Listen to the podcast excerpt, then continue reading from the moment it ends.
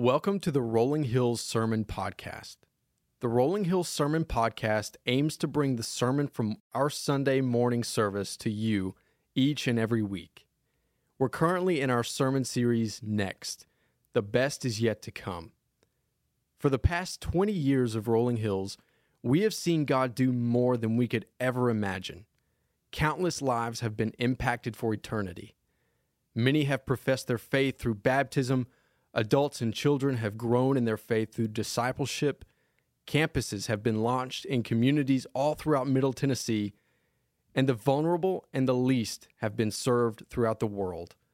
God has shown up time and time again, and now we faithfully look ahead to what is next for His church, knowing that it's not about us and our future, but about God and His perfect plan. Our prayer is that this will be a season that we look back on and see as one where God grew and stretched his people in ways he never has before. We're believing we will see restored relationships, miracles happen right before our eyes, radical salvations, and prodigals returning home. We believe for all of this and more. In this series, we're walking through the book of Nehemiah and how God's call on his people in that day is one he still has for us in 2023. May He find us faithful as we step forward, trusting that the best truly is yet to come. So listen in as we jump into what the Lord has for us today. All right. Hey, good morning. My name is Brandon Billups. I'm the college and adults pastor here. It's a privilege to get to be with you um, this morning while Jason is out. Um, a quick shameless plug we do have young adult college programming every Thursday night um, at our Nashville campus, and that is for all campuses at our Nashville campus. So if you're in that 18 to 29 range, you're looking for some young adult worship, love to have you come out. Shameless plug over. Um, like I said, my name is Brandon. Um, a lot of you guys uh, don't know me, um, so I wanted to introduce my family to you. I've got a picture up here. This is us. That's my wife, Bridget. My two boys, Beckett and Brady. They're seven and four. Um, and this picture was taken uh, just right before I told them that everything the light touches is our kingdom. Um, I'm glad some of you got that. I was really worried you were going to get that, uh, that joke. Um, uh, yeah, but that's us. Um, uh, that's us. Pretty normal, pretty normal family. Um, hey, we're in our uh, new series next, and we've been walking through the story of Nehemiah. Um, and Nehemiah, man, his, his heart breaks for his people um, for the city because, and because of that, he's going to take action, right, to start restoring hope to Jerusalem by leading them and rebuilding the wall around the city. And up to this point, everything seems to be going well for Nehemiah. Um, he's got the favor of God. Um, the king of Persia is, is really giving him whatever he needs to make this happen. He's rallying the people to join him, and they are behind him. He's cast the vision. People are catching it. They are following in chapter three, which was last week. Um, it almost sounds like it's done, and you hear like the credits are like going. It's like, man, and this person did this, and this person did this, and it was awesome. And it was kind of like this zoom out to see that. And now we're zooming back in in chapter four to see kind of how it all went down, right? And chapter four is when it gets hard. In chapter four comes the opposition, which shouldn't be a surprise, right? Whenever you attempt to do something for God, you should expect opposition. Let me read you a couple verses. This is 1 Peter 4 uh, 12 through 14. It says this Dear friends, do not be surprised the fiery ordeal that has come on you to test you, as though something strange were happening to you. But rejoice in as much as you participate in the sufferings of Christ, so that you may be overjoyed when his glory is revealed. If you are insulted because of the name of Christ, you are blessed, for the spirit of glory and of God rest on you. I love that passage. One, it's like, man, don't, don't, don't think this is strange, right? When you were tested, when you were challenged, when, when opposition comes, don't think this is a strange thing. As it says, but rejoice in the sufferings of Christ so that you may be overjoyed when his glory is revealed. And that, that is the perspective that is so hard to have, but that we want to have, right? Of man, I'm, I'm going through it for Jesus, but but man, when his glory is revealed, it will be worthy. Then there's John 16, um, uh, verse 1 and 2 says this All this I have told you so that you will not fall away. They will put you out of the synagogue. In fact, the time is coming when anyone who kills you will think they are offering a service to God. And then the rest of this chapter is Jesus talking about all the challenges and struggles and trials that we're going to face. And then the chapter ends like this in verse 33. It says this I have told you these things so that in me you may have peace. In this world you will have trouble, but take heart.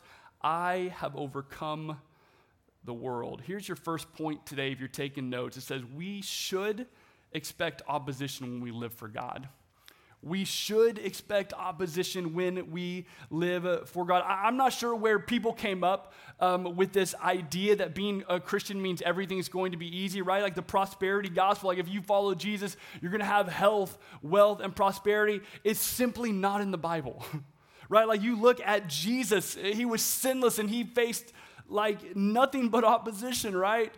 Uh, he was literally killed. John the Baptist, who Jesus said was no man born greater than he, beheaded. All the disciples who followed Jesus closer than anyone, martyred for their faith. We're going to have challenges. We're going to have opposition if we are living for God. I don't know if you've noticed, but the world isn't exactly cheering on Christians. What do we do with that?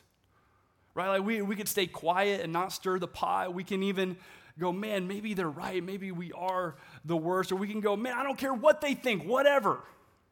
But, but actually, we're trying to do something different right? Because we want to be a faithful witness to those people. We don't want to create this holy huddle that as long as we can do things our way here, we're good to go. But no, we want to go out and be on mission so that He would be known, so that He would be preached, so that His love would spread. And as long as we are doing that, we're going to face opposition.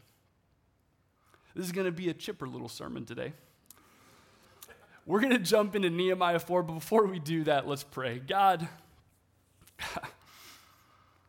God, we come before you and we just confess you are in control. We want you to be in control of our lives. God, even when we begin to try and take control, God, we ask that you would just remind us of who you are, how great you are, how awesome you are, God, and that we would give it back to you, God. God, I just pray that as we dive into your word today, that you would uh, illuminate it for us so that we could understand it. God, I pray that I would get out of the way and that you would just speak um, to the hearts and lives of every single person in this room, God. Is in Jesus' name we pray. Amen. All right, we're going to be in chapter 4, starting at verse 1. We're going to be walking through the whole chapter today. So let's get started. Verse 1. When Sanballat heard that we were rebuilding the wall, he became angry and was greatly incensed. Okay, so Sanballat a Samaritan leader and official. In Nehemiah 2, we first see him, and he is disturbed when he hears the news.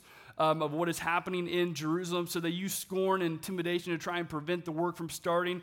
Now that the work has begun, he has become furious about it. Now, why is he upset in the first place? As oftentimes when we face opposition and challenges, it's because someone, there's a threat to losing something, right? And that is what he has. In fact, that's your next point. Opposition often comes because there is a threat of loss. In this case with Sanballat, he is worried about losing power.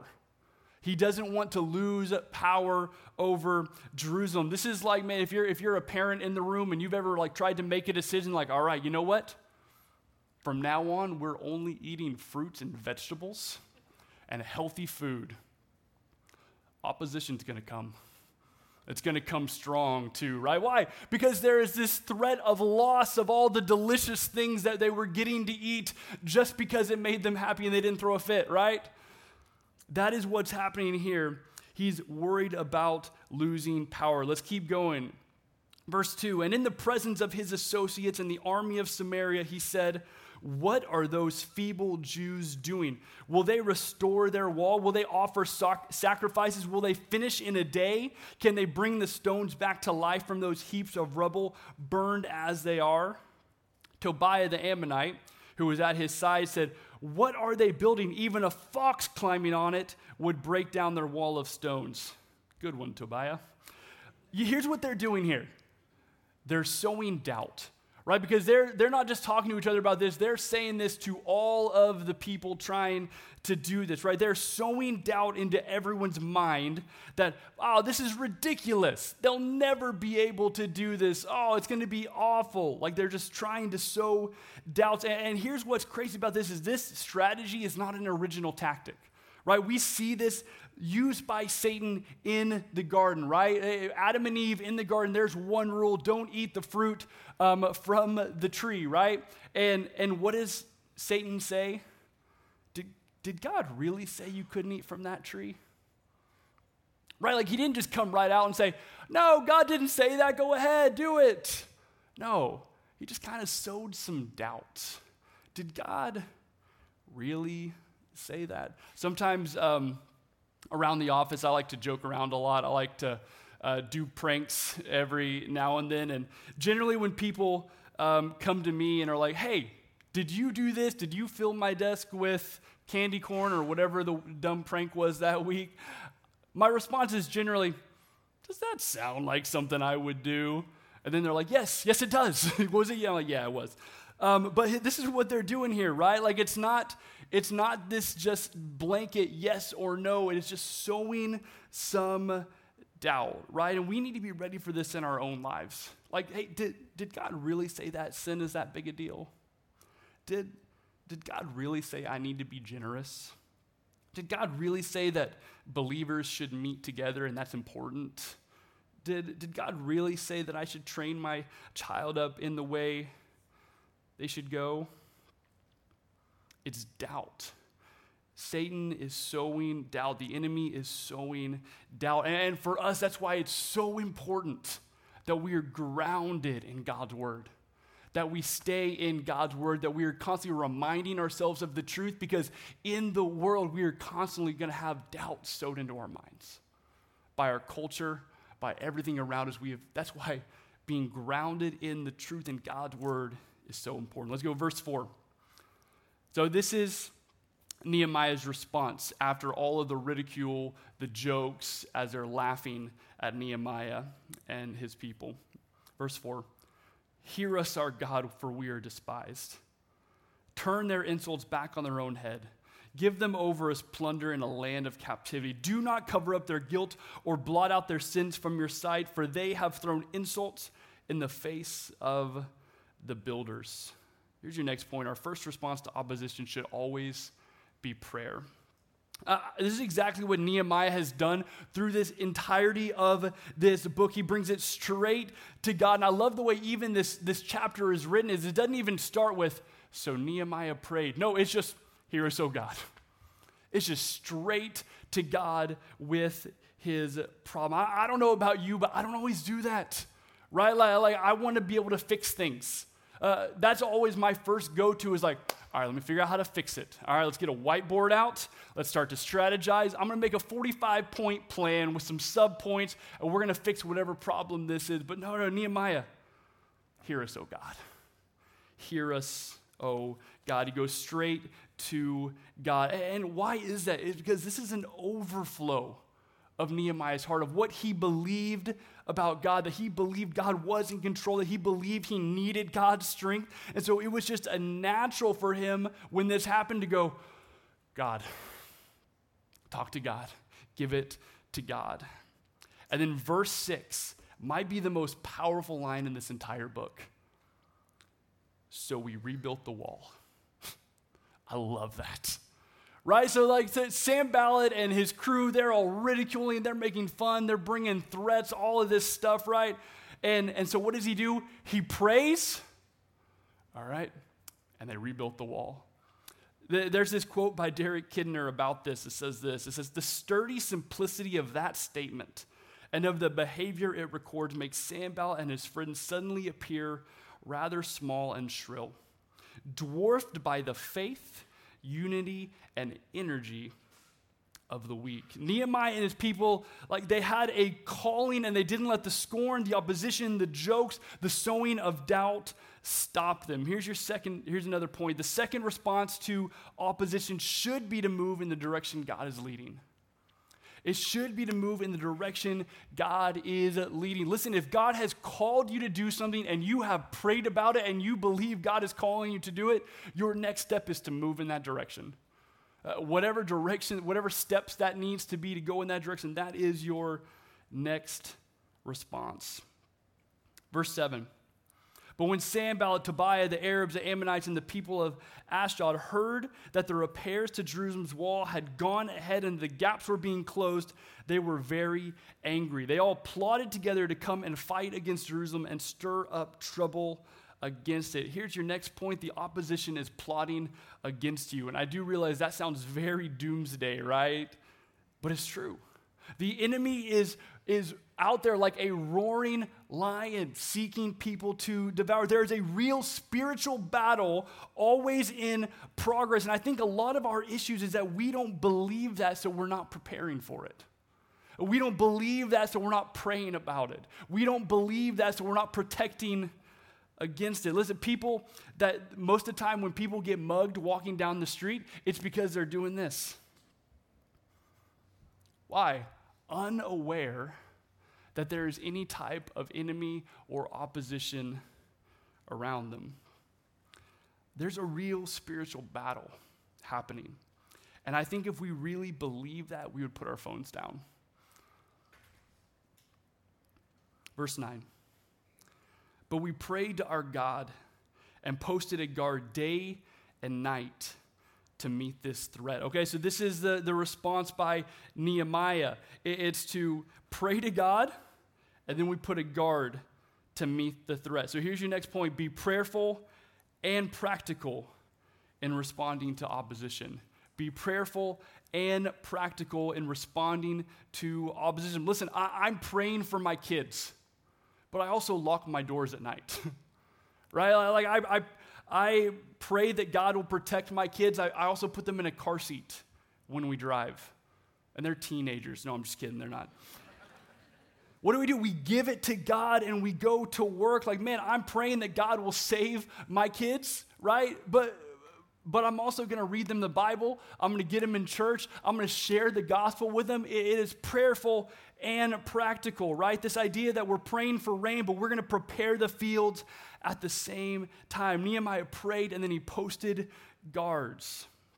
God, I, I pray you would help me not sin like that anymore. Well, that's great. Now, also put up some parameters in your life, uh, to put up some boundaries to help with that. Verse 10. Meanwhile, the people in Judah said, The strength of the laborers is giving out, and there is so much rubble that we cannot rebuild the wall. Also, our enemy said, Before they know it or see us, we will be right there among them and will kill them and put an end to their work. Then the Jews who lived near them came and told us 10 times over, wherever you turn, they will attack us. So you see what's happening here? All that doubt that was sowed earlier has now seeped into the people's minds and hearts, right? And it's all these things are coming up right? It's, man, they're gonna attack us. This is too much. We can't get all of this. This is we've been doing this forever, and now it is getting super hard. Your next point is this opposition easily moves from external to internal. You know, it's whenever you attempt something difficult that takes a long time, it's the middle section that's the hardest. Um, about a year and a half ago, I had uh, shoulder surgery on, on my rotator cuff on my right shoulder.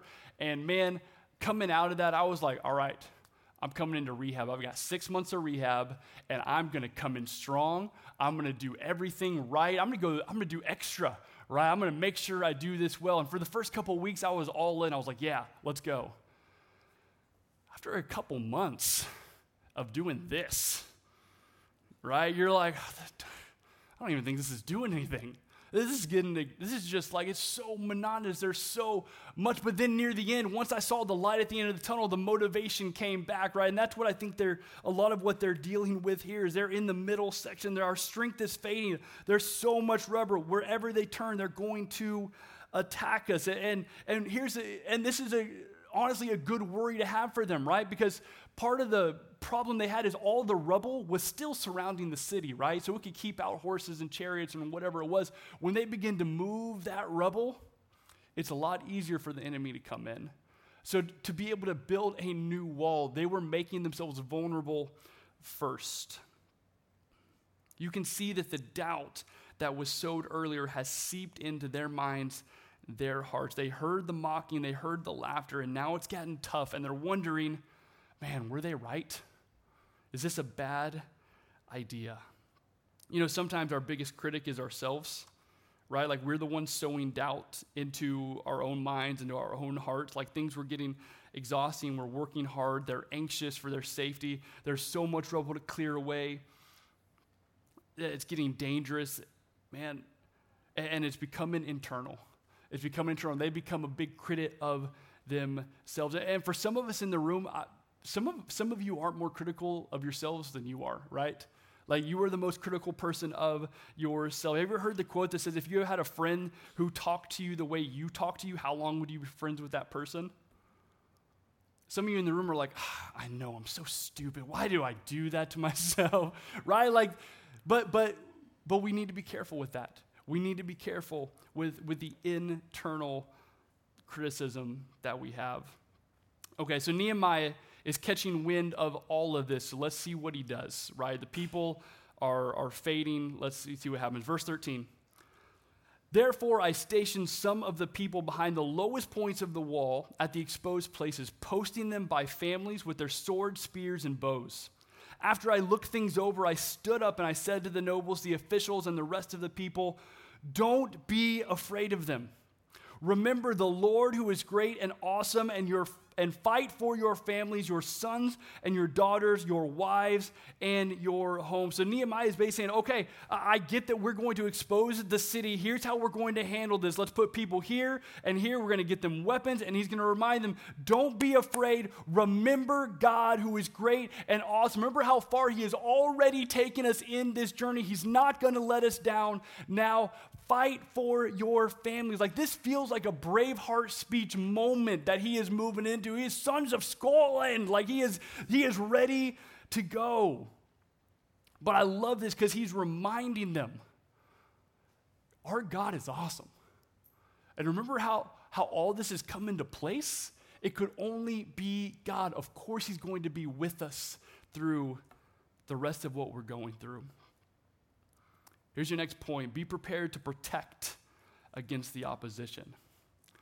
Be prepared to protect against the opposition. Right? Like we saw that it, man, it was, it was God who brought us to this place. It's God that provided all these materials. It's, it's God that got all this to happen.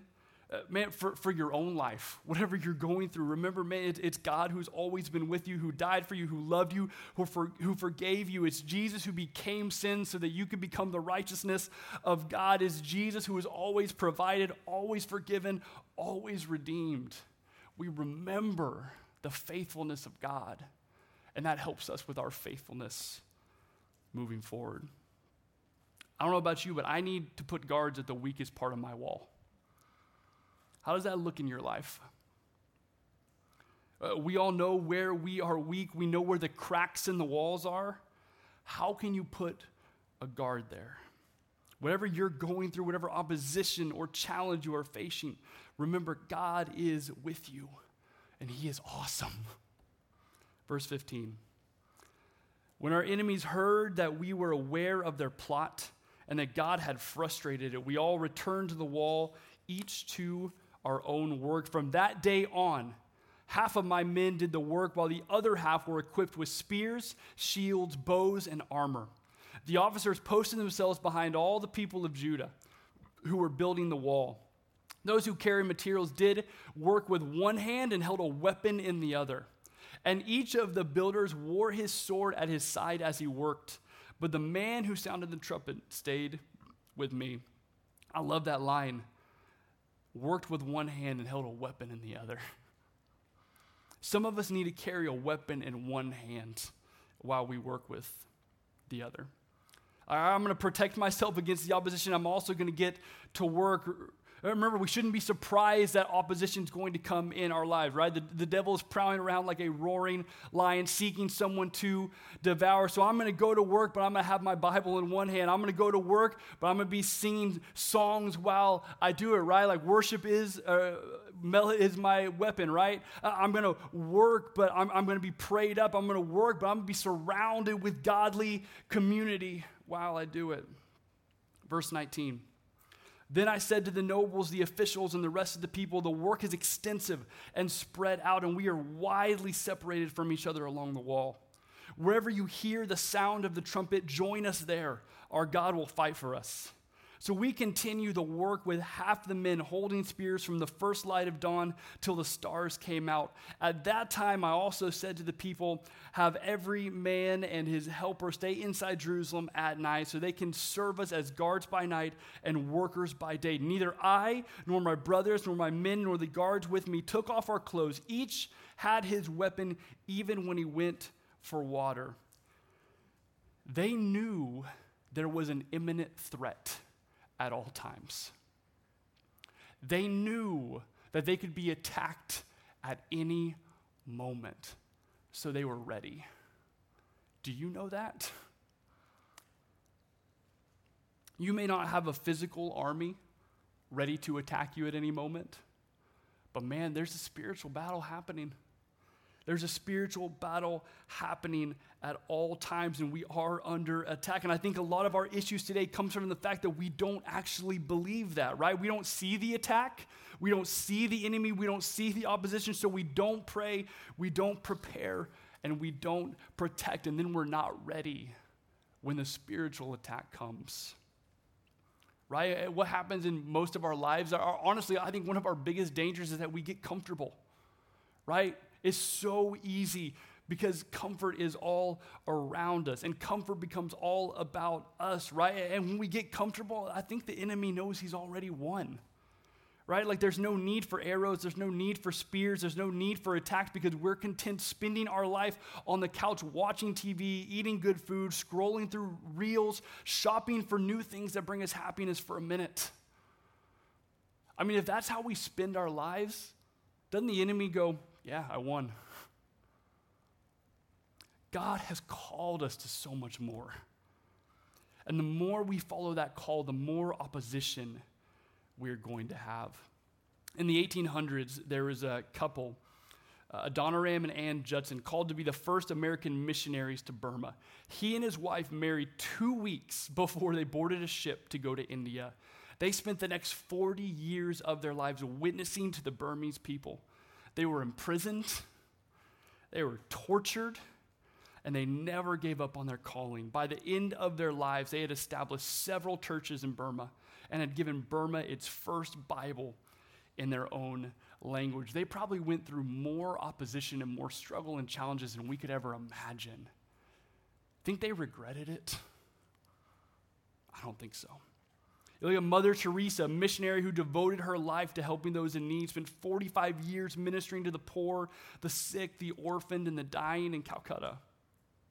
One of, one of the quotes that she has that I love says, God doesn't require us to succeed, He only requires that you try. There's a man named Rich Mullins, a Christian artist, who wrote songs like Awesome God. Um, he was incredibly successful Christian music artist. He made lots of money, gave control of it to the church elders. He said, I just want to be paid the average American salary. And then he gave the rest to charities and churches. In 1995, he moved to a Navajo reservation to teach kids about music and Jesus. He died in 1997. Does anyone think Rich Mullins missed out on anything by giving away his money, by spending his life teaching people about Jesus? No. Of course not, because God has called us to so much more. Each of these missionaries, different people, had lives filled with struggles and challenges and oppositions as they lived for God.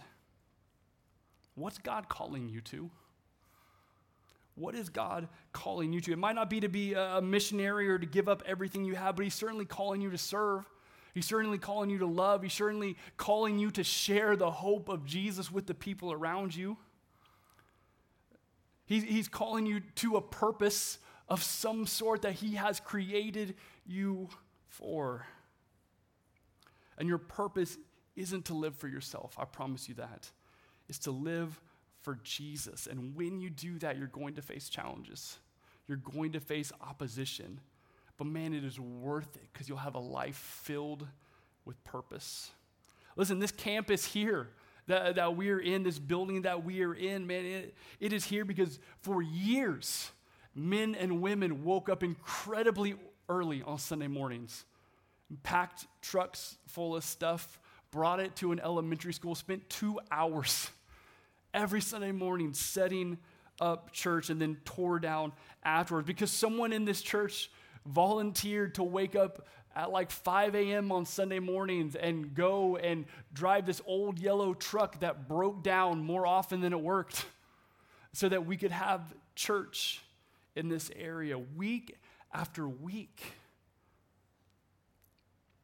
Faithfulness, even when it got hard, even when it was challenging. I promise you, all of those people that were a part of that, there was a lot of Sunday mornings, they did not want to go. they did not want to serve. They were tired.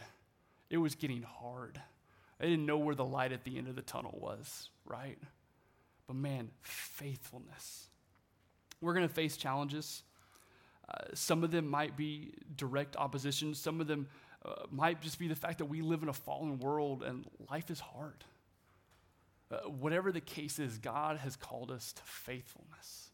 Uh, I want you to see a video. This is a video of um, a partner at our Franklin campus. Her name's Kelly Cook. Um, we're going to watch her story this morning, so check this out.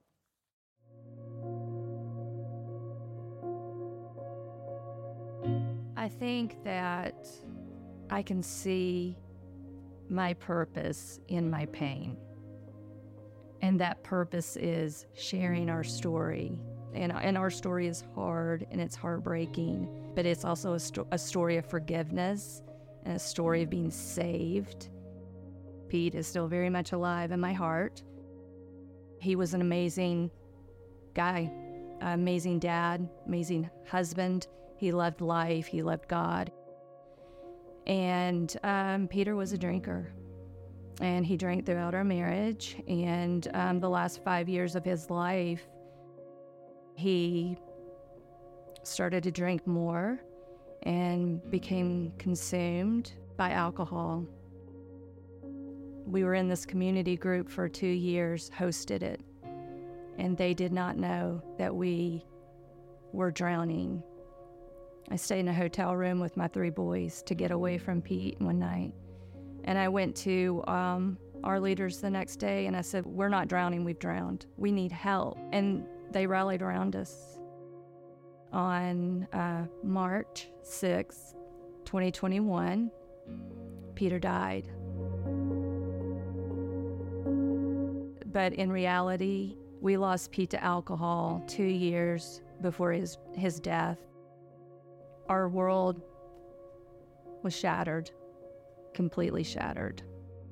Pastor Jeff came to our house. Um, he sat in our living room, and my youngest son looked at Pastor Jeff and he said, I'm scared that my dad is not in heaven because he did some really bad things.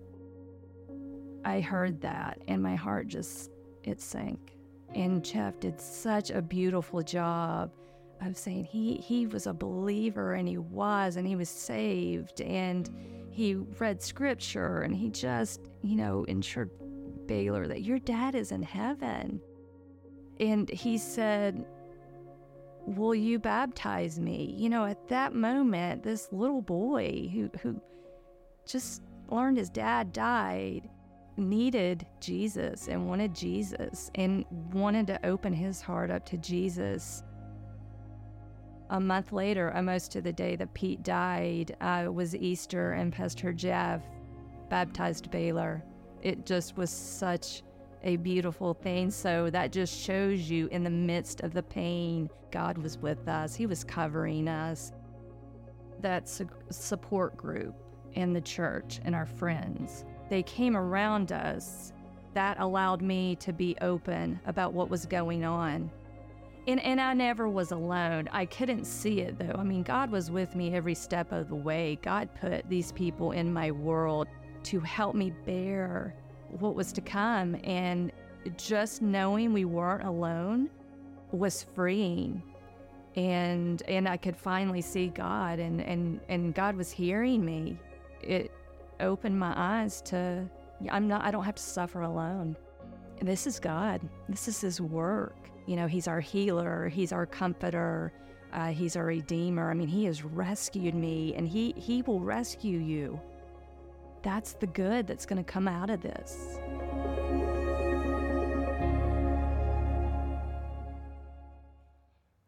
He is our rescue, right? Whatever you're going through today, look to Jesus.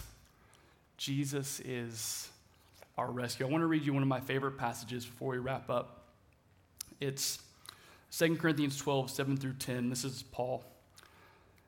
It says, Therefore, in order to keep me from becoming conceited, I was given a thorn in my flesh a messenger of Satan to torment me. Three times I pleaded with the Lord to take it away from me, but he said to me, My grace is sufficient for you, for my power is made perfect in weakness. Therefore, I will boast all the more gladly about my weakness, so that Christ's power may rest on me. That is why, for Christ's sake, I delight in weaknesses, in insults, in hardships, in persecutions, in difficulties.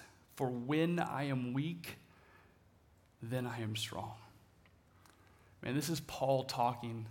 Like after he has gone through imprisonments, persecution, shipwrecks, snake pit, like you can go through the list of all the challenge he, he, challenges he faced because he followed after God so closely and was on mission for God.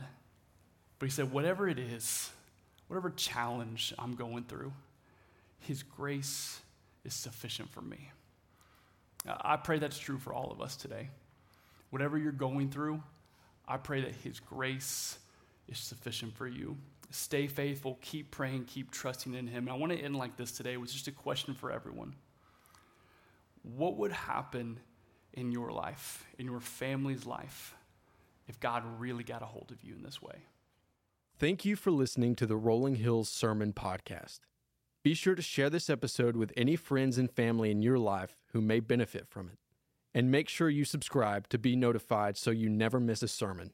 If you're interested in learning more about Rolling Hills, download Church Center, our Rolling Hills app. Follow us on social media or visit our website at rollinghills.church. The Rolling Hills Sermon Podcast is a part of the Rolling Hills Podcast Network, available on Spotify, Apple Podcasts, and Google Podcasts. Thanks for tuning in.